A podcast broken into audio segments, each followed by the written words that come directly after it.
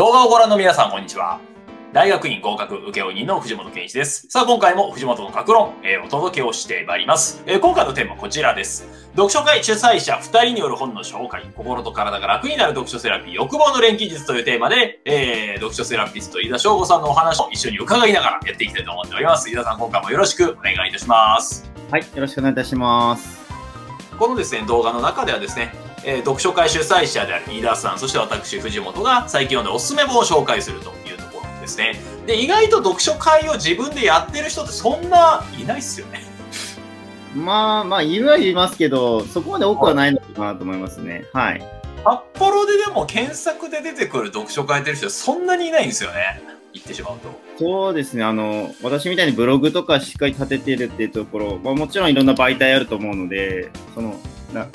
検索の仕方とかにもよるのかなってところは感じるところですね。またそういう読書会をやっている人って結構マイナーな中でいるんですけれども、その中でですね、な本を紹介するというのがあると。うんまあなんかね、なんか読書が好きな人であるとか、あるいは私の場合も大学院進学のアドバイスも差し上げていますので、研究する際って本を読む必要があるんですよね。とうんいうことでまあそのきっかけとして、まあ本を読んでいきましょうというところをお伝えしていくチャンネルでやり、ありたいなというふうに思うんですけども、今回ですね、井田さんがご紹介なさる本は一体何でしょうか？はい。えっと、こちら見えますかね？はいまあ先ほどご紹介にもありました通り、寺田真理子さんという方の、えっと、心と体が楽になる読書セラピーという一冊になります。まあ、以前まで私の肩書きも、あの、読書療法士というふうに書かれてたんですけども、まあ、その読書療法について書かれた一冊になってまして、まあ、この本ではその馴染みがしやすいよりっていうところで、読書療法、読書セラピーというふうに紹介してまして、その読書セラピーを行う人のことを読書セラピストというあの記述がされてましたので、まあ、こちらの方にちょっと、まあ、今後変えていこうかなというところで、まあ、読書セラピストというふうに、まあ、名乗らせていただけたらなというふうに思っております。でまあ、この本、どういう本なのかと言いますと、まあ、著者の寺田さんは日本読書療法学会会長といったところで、その他にも翻訳者ですとか、まあ、カウンセラーとしても活躍されている方になっております。えっと、まあ、自身のあの、うつ、うつからの回復経験をもとに、その読書のまあ本の接し方ですとかをまあ体系化していたところで、まあ、読書療法学会をまあ作られて、今会長をされているところで、じゃあまあ読書療法っていうのは何なのかっていうところなんですけども、まあ、この本には読書療法がっていうのはどういうものかっていうのを一応定めてまして、38ページに書いてあるんですけども、まあ、読書によって問題が解決されたり、何らかの癒しが得られることというふうに幅広く捉えてますよといったところで、まああの、帯にも書いてあるんですけど、イギリス政府はもう読書セラピーというの公認してまして、まあ、読書セラピー英語で言うとこの上に書いてありますから、ビブリオセラピーと言いまして、まあ、ビブリオってビブリオセラピー。はい。もともと聖書の意味ですね。がありまして、で、セラピー癒すってところになってます。で、まあ、イスラエルでは、えっ、と、その読書セラピーっていうのが、えっ、と、資格、国家資格としても認められてまして、でその仕事として成り立っているといったところになります。まあ、日本では、まあ、読書療法学会というものもあるんですけども、まあ、そちらには、あの、会費とかはかからず、メールを送れば会員になれて、あの、情報が逐次送られてくるっていうところ、私も会員になってはいるんですけども。日本ではまあその資格とかの付与とかは行ってなくて、まあ、どうしてかというと、その、やっぱ、読書でやっていくとやっぱ大変なとことか、その本質っていうのがなんか、あの、は資格の乱用を防ぐためにもそういうふうにはしてないってところで、ただ私も読書セラピストっていう肩書きは使っていいですか？ちょっと気になったので、実際にあの学会の方に問い合わせをしたら、まあ、こういう活動してる方は、あの、真摯に活動していただける方であれば問題ないですよというお話をいただいたので、まあ、それで使わせていただけたらなというふうに思っております。まあ、こちらの方ではその読書セラピーの理論、まあ、どういうふうな経緯、あの、歴史的な背景を辿ってきたよというのが書かれてまして、まあ、日本ではあの、吉田松陰が始まりというふうに言われてまして、なるほど。はいはいはい。獄中で行ったのが、読書セラピーの始まりだっていうふうにおっしゃってまして、だから、まあ、それ以前でもギリシャの時代から本はね、あの、精神的に安らぎをってところでの実際書いてあったりとかして、まあ、その、まあ、古くからも行われているものってところになってまして、まあ、後半は実践編となってまして、実際に本を選ぶときはこういうふうなポイントで選ぶといいですよですとか、また、まあ、心の状態に合わせての、まあ、選書のポイントですとか、まあ、なので、読書セラピーって決して他人に対してやるだけではなくて、自分自身の本の接し方としても使えるところもあるかなってところで、まあ、後半は結構ブックガイドにもなってまして、こういう時にはこういう本がおすすめですよっていうふうに書いてあって、えっと、個人的にちょっと面白いなと思ったのが、ぎっくり腰の、ぎっくり腰の時っていう項目があって、藤本さんのこれ、何やったのはい。っていうのがあって、まあちょっとなんか考えてみると面白いなと思って、ちなみにぎっくり腰の時におすすめしている本が、あの、フランクルの夜と霧。なんでですか？え一言もコメントして書いてるのは、まあ、腰痛の痛みとかっていうのは、この実際に寺田さんがぎっくり腰になった時読んだそうなんですけど、はい、このこの人の耐えた苦し耐えたことに比べれば、このぎっくり腰の痛みなぐらい耐えしのげるはずというふうに思ったってところで、僕は何でも言えるじゃないですか、もう夜と聞いたあそうですね、あのユダヤ人の強制収容所に入れられたあのフランクルさんの、うん、まあ、伝みたいなところなんですけど。うん、っていう書いてあってして、まあ、まあ、いろいろと読んでも、なんかどんどん面白い本がまた広がっていくなっていうところで、ブックガイドとしてもちょっと面白いかなと思えるので、まあ、ぜひ今日ちょっと紹介しようかなと思って、こちらの本を、えっと、今ご紹介させていただきました。はい、こんな感じですね。ありがとうございます。なんか本が癒しの効果といいますか、本によって例えば、あの前向きに生きられるようになったとか、そういう変化っていうのは結構あると思うんですけども、なんかあの、真新しい話ありました？真新しいというか、やっぱり、まあ、私に、まあ、私は多分その本どんどん情報を集めてるので、すごいなんか目新しいっていうのはなかったんですけど、まあ、その知識の再構築っていうところとか、あとはその、なんか知らなかったこととして、うんとまあ、第6章のちょっと前のページに書いてあるんですけど、あの、読者の権利10箇条っていうのが。読者の権利10箇条はい。はいはい。まあ、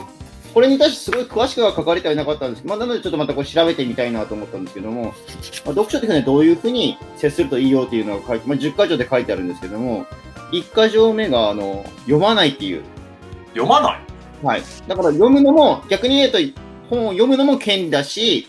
別に読まないっていうのも、ある意味読書の入り口なのかなってちょっといろいろ考えたりして、いうところ。あと、ま読み返すとかいろいろ、どこを読んでもいいとか、声に出し、声を出して読むとか、いろいろあるので、まあ、本の接し方って必ずしも活字なきゃいけないわけでもないですし、あとはこの本のブックガイドも結構、あの、童話とか絵本とかも紹介されてたので、大人になってからこそ、そういう、あの、幼少期のことを思い出してとか、やっぱり絵本って結構本質が読み取れるの中大事なことだと思うので、っていうのもなんか、まあ、楽しんでみるのも私もいいかなっていうふうにちょっと思いましたね。はい。わかりました。というところで、心と体が楽になる読書セラピーのご紹介をいただいたわけでございます。はい、えー、私が今回紹介するのがですね、旅行の錬金術という本ですね。はい。えー、なんかあの、ほんわかとした話の後にいきなりなんかこう、ドロドロとした話が来るのが大変、なんかこの、がいいのか悪いかわかりませんが、まあ、欲望の錬金術。まあ、これ何かというとですね、ローリー・サザーランドっていう伝説の広告人と言われている人がいまして、まあ、その方がですね、人の欲しいという感情であるとか、あるいは人の感情を動かすものは一体何なのかっていうところを描いている、そういった本ですね。まあ、例えば、あの、広告代理店っていうところは、あの、欲望を作り出す場所なんですよ。うん、要は、いらないけれども買っちゃうみたいなところですよね。まあ、これ、あの、本書には出てこない話なんですけれども、アメリカ人が結構よく乗る、なんか、SUV でしたっけ？なんか、はい、はい、なんか、車高が高い車あるじゃないですか。あの車ってよく売れてるんですけども、アメリカ人の平均的なガレージの高さってあれよりも低いんですって。何人かは絶対買ったけど入れられないっていう経験してるはずなんですよ。えー、考えたらこれうちの車庫入らないんじゃないかと思っても買えちゃうと。なんでかっていうと、まさに広告の仕事ですよね。なるほど。で、あの、まあ、この話の中で出てくるのがですね、まあ、人間の中で感情と論理、まあ、2つあるわけなんですけれども、まあ、現代社会で論理を過度に重視しているよねと。だからそのせいで、本来的ではない決定をしてしまっているケースがあまりにも多いという話があるんです。例えば、あの、えー、下水道とか上水道の工事の例が出てきまして、例えば、あの、工事って一箇所工事が終わるのって何時間かわからないじゃないですか。うんすね、だから、あの、例えば工事の希望日を入れる場合って、例えばあの5月の4日でお願いしますっていうと、一人暮らしの人の場合、仕事一日休みを取らなきゃいけないと。うん。なんでかというと、向こうの配管工の人とかがいつ来るかわからないと。うん、はい。で、例えばこれをですね、時間帯指定ができるようにしたらどうかっていうのが結構論理的な解決ですよね。うん、そうですね。例えば、はいあの宅急便が1時間後、うんなんか連絡が来るみたいな。ただその場合もですね、例えば5月4日の11時に来てもらえるってことになった場合、やっぱり会社休みにしなきゃいけないですよね。うん。はい。で、しかも、11時に来るって言っても11時に来ないかもしれないじゃないですか。だからイライラすると。はい。はい。じゃあ、この問題をどうやったら解決できるかって話があるんですけど。はい。えー、どう、どうするんですか？これですね、論理的に例えば時間帯指定にしても、そもそも時間が何時に終わるかわからないんであればう、ん逆にですね、あと1時間後に行きますけど、行けますかの電話の方が正解だっていう。ああ、なるほど。はいだから終わった後に、あ、あと1時間後行けるんですけどって電話入れてあげた方がいいし、あるいはメール送ってあげた方がよっぽど安心になるよね。で、これって実際の話、そんなにコストかからないじゃないですか。うん。例えば時間帯指定システムを作ることの方がよっぽどお金がかかりますし、なおかつ11時に行きますって言っても11時に来ない可能性もあると。うん。はい。それだったら、あの、もう日付指定だけして、あとは、うんあと1時間後に行きますとか、あと1時間後に行けますけど、どうしたみたいに送ってあげた方がいいよね。だこういう問題解決があるよねと。ただこれは論理的に出てくるものじゃなくて、人間はいつ来るかわからないものよりも、1時間後確実に来るものの方が待てると。うーん。はい。だから飛行機とかもそうで、はい、40分遅延がありましたって連絡をするという場合だと結構楽になるんですよね。うん。でもですね、はい、えー飛行機遅延しますだけ出ていると、まあ、これひょっとしたらなんかあの何時間待つかわからないし、ひょっとしたら欠航になる前触れとしていきなり欠航って言えないから遅延って言ってるのかもわからないんで、結構やきもきすると。うんだから人間は、たとえなんか不確実で3分待たされるとかよりも、あと1時間遅れますって連絡ある方が、やっぱ安心ですよね。うん。はい。っていうところですね。だからそれが実は人間の感情をもっと大事にすべきだというところが出てきますと。例えば我々はよくロジックと言いますけど、もっと大事なのは別のロジック、つまり心理ロジック。英語でサイコロジックって言いますね、心理学のこと。だからロジックではなく、サイコロジックが大事だというところが出てくるわけですね。で、この欲望の錬金術の中で、まあ非常に面白かった事例がいくつかありまして、まあそれが何かというと人間ってまあ論理的な決定ばっかりしているかからこそですね、時々見えなくなってしまうものがあったりするわけなんですね。だから例えば何かというと、まあレッドブル。うん。レッドブルってありますね。ああれなんであんなに売れてるんでしょうねっていう。なんで？あでもはい単単にエネルギー欲しいからだけではなく、なんかブランドみたいのついてるのかなってイメージはありますね。あれです。このあのサザーランドです結構口が悪いんで、あれまずいからだと。へえ。あの、例えばですね、コカ・コーラみたいな飲み物をみんなのが口に合わせるに平均的な意見を出していくと、レッドブルって絶対あの味にならないんですよ。はい。だレッドブルがなぜ売上高があんなに高くて、特に F1 のレーサーをも、F1 のクラブチームを持ってますよね。F1 ってめっちゃお金かかるんで、本当にあの金持ちしか、金持ってる会社しか参加できないスポーツなんですよ。うん。だからホンダも撤退しちゃったっていうのがあったりするんでますあけど、、そうですね。はい。はい。なぜレッドブルが出れるかというと、もうあの、ちっちゃい缶じゃないですか。はいはいはい。ちっちゃい缶で、コカ・コーラの2倍ぐらい値段あるじゃないですか。確かにありますね。はい。で、なおかつ味そんな美味しくないじゃないですか。っていうのを言ってるんですよね。だから味が例えば万人好みのものだと絶対あんな売れないと。まずいから売れると。でも、うん例えばコカ・コーラをな、売上高でコカ・コーラに追いつけそうな飲み物をゼロから作ろうとした場合、レッドブルは絶対作らないはずなんですよね。うん。っていう話をして、非常に口が悪い広告なんていいなっていうふうに思ってますと。なるほど。あの、この広告の仕事のいいところはですね、広告代理店の仕事だけは、感情というか、感覚というか、そういったものに基づく発言をしても許される。例えば、あの、まあ、広告業の世界って別に論理性で全部いけるわけじゃないですよね。例えば冷蔵庫の容量が今まで100リットル入ったのに200リットルのものを作りましただけで売れるようにはならないじゃないですか。こんだけ市場も飽和してたら。であれば、例えばですね、なんか意味ない装置がついた冷蔵庫とかの方が、ちょっと感情的にあするかもしれないと。えー、はい。はいだからそういう感情というところをもっと大事にしていきましょうねというのがこの欲望の錬金術というものですね。えー私はあの結構ロジックとか そういうのをですね、えー大事ですよって言うんですけど、ロジックだけど何にも面白くないですよね。確かにあの、はい。なんか商商品とか買うときも、はい結局、今って機能じゃなくて、それがなんかやってどうなるかとか、感情をやっぱり揺さぶる。特に、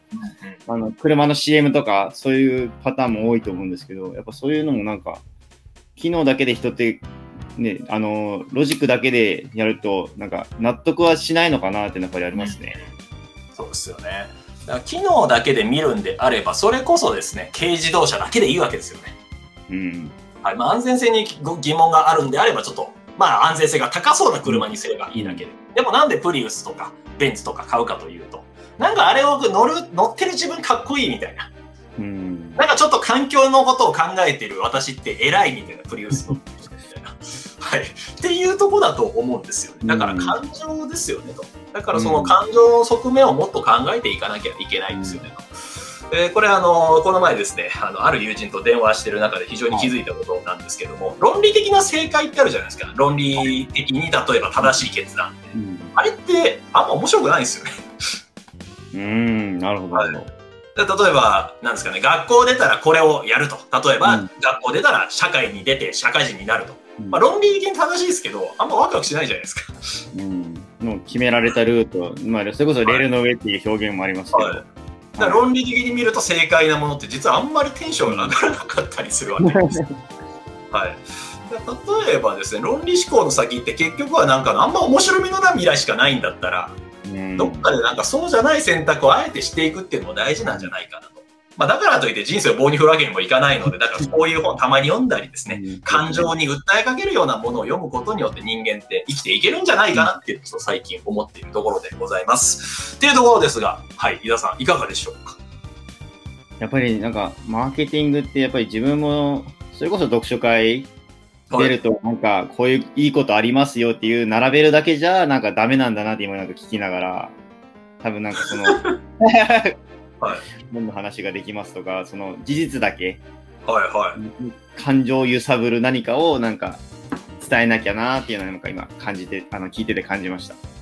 やそうですよね。なんか読書会ってインプットとアウトプット、アウトプット両方できるからいいよってこれってやっぱ合理的な価値なんで、私はそれでも行くんですけど、なんか面白くないですよね。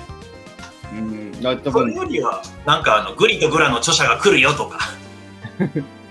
行きたいみたいな。うんあるいはグリとグラに出てくるあのパンケーキがあれ食べれますみたいな。あ読書関係ないみたいな。ー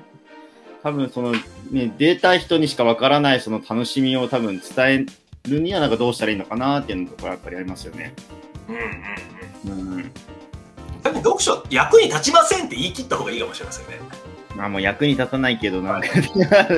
に立ちません。でも楽しいです。みたいな。来ましょう。みたいな。まあ確かにその別に、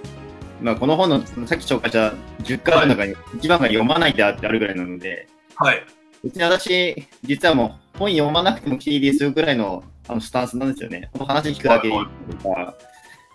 で、まあ実際紹介してくださいっていうのはベースにしますけど、別に紹介しないで聞くだけでいいですよとか。でもだんだん話聞いてたら、紹介したくなるものなのかなとも思ったりはするんですよね。欲望が湧いてきた欲望の錬金術ですね。そうです。でもやっぱそうですよね。あの、まあ、コロナとかで今外出にくい状況になっていまして、ゴールデンウィークであったとしてもなんかあんまり観光客が少ないなっていう札幌で今、あのになっているんですけれども、なんか人はなんで観光に行ったりするかっていう合理的な価値なんか誰も求めてないですよね。いや、確かにそうですね。別はに、ね、そこ行ったからって何か、はい今だったらお取り寄せもできれば、美味しいものを食べたいだけだったら。で美味しいもの食べるっていうのはあれ全く合理的な価値ではなくて、もう別にウィダインゼリーだけ飲んでも人間生きていけるわけじゃないですか。それこそ昔だったら玄米4合をなんかあの食べるとかそういう生活でもいいわけですよね。まあ、栄養素、栄養素だけど、本当に今、サプリメントで取っちゃえばとか。でも、この本にも結構面白いこと書いてあって、はいはい。まあ藤本さんちょっとチクリとするかもしれないですけど、あの、はい電子書籍に、はいはい。電子書籍に書かれてる記述があって、例えばぜ、あの、176ページに書いてるんですけど、はいあの、全部電子書籍で言う、いいというのは、例えばサラダを食べる代わりにビタミン剤を飲むようなものだと思うのですというふうに書かれてて、はい。まあもちろん藤本さん全部が、あの、ないと思うんですけど、はいあのーその自炊のしている話を聞いて、多分その、まあ、目で読む本の楽しさと電子書籍、まあ、うまく組み合わせるのがいいんだよっていうふうに書いてあって、でなので、まあ、どうな、どうまあ、これからね、それこそ本の世界でどうなっていくかわからないですけども、っていうの、まあ、合理的に読むっていう合理的なスペあの部屋のスペースとかを考えたら、電電子書籍だけでも良さそうなんですけども、実は紙で読むあの面白さっていうのもあるんだなっていうのは、なんか、まあ、伝え、自分も含めて伝えていけたらいいのかなというふうに思いますね。いいですね。はい。あの検索でですね、パソコンの中にあったなんか昔読んだ本が見つかってくる瞬間っていうところは結構感情的な良さがあると思うんですよね。あ、こんな本昔あったみたいな。はい。いやこれあの本棚に入れてを入れっぱなしにして何も読まれないでよっぽどいいんじゃないかって思う時もあって。まあそれはさておきですけどね。はい。まあただ私もですね、はい。あの、私電子書籍にするあの瞬間のなんかルーティンが結構好きなんで、そういう感情もあるなと。あの全然いいと思います。いうところですね。はい、ありがとうございます。っていうところでですね、なんか役に立つ、役に立たないというところでいくと、どうしても論理的な発想だけになっちゃうんですけども、はいでもその論理思考の果てに正解があるかと実はないかもしれないと。うん、そうですね。はい別に小説読んだからといって人生変わるかって言ったら、多分変わらない小説の方が多いわけですし、そうですね。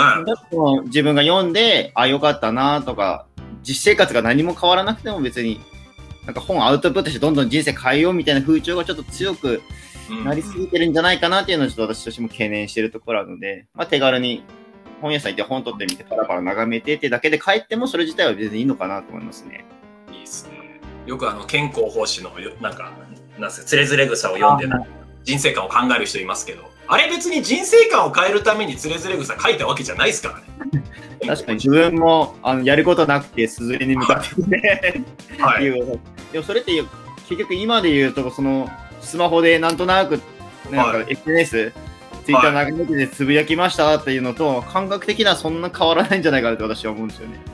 そうですよね。ただそれを交渉だと思う人がいるから。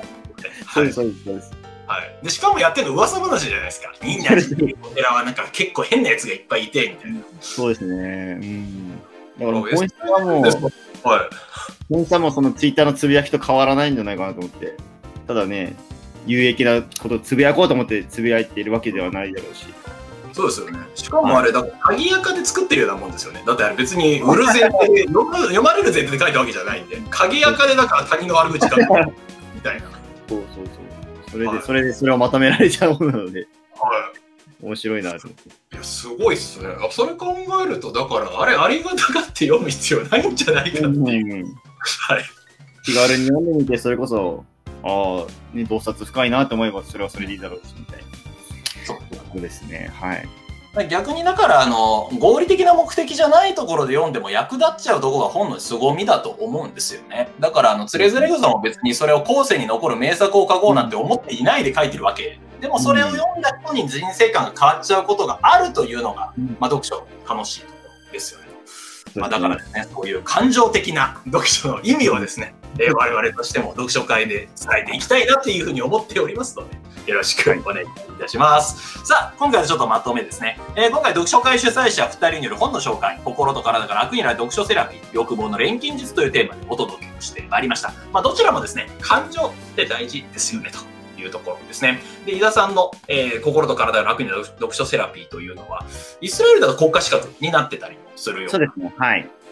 はい、そういった資格でございます。まあ、実際本を読んで救われるというところ、本を読んでなんか結構楽になるみたいな経験、私もよくありますので、はい、えー読書セラピーというところでした。で、私が紹介した欲望の錬金術という本はですね、人間って実は論理的なものだけじゃなくて感情でかなり動いているよと。まあ、だからこそですね、論理的な決定で必ずしも正しく、正しいわけではなくて、感情を動かすような決定が実は正解だったりすると。まあ、そう考えると実はですね、まあ、この本でも出てくるんですけれども、これから先出てくるイノベーションっていうのは、例えば理工学を元にしたイノベーションよりも、心理学を元にしたイノベーションが今後出てくるんじゃないか、みたいな話が出てきます。で、そういうのを最前線でやってるのは広告代理店とか広告業という世界なので、ちょっと私もですね、まあ、そういったところを見習っていきたいなというふうに思っているところでございます。最後、井田さんから何かございますでしょうか？結構時間が、今やっぱりゴールデンウィークである方も多かったりすると思うので、まあ、ちょっと本棚眺めたりとか、うんあの、まあ、行けるなら本屋さん見て、なんか一冊手に取ってみるだけでも、まあ、そこは本の読むスタートかなと思うので、ぜひ、あの、楽しんでいただけるといいかなと思います。あれでした。ありがとうございます。えーこういった形の情報発信定期的にやっております。もっと見たいという方は、いいねボタンやチャンネル登録ボタン、また概要欄からメルマガ登録、LINE 登録も可能ですので、お気軽にどうぞ。今回も最後までご覧いただきまして大変にありがとうございました。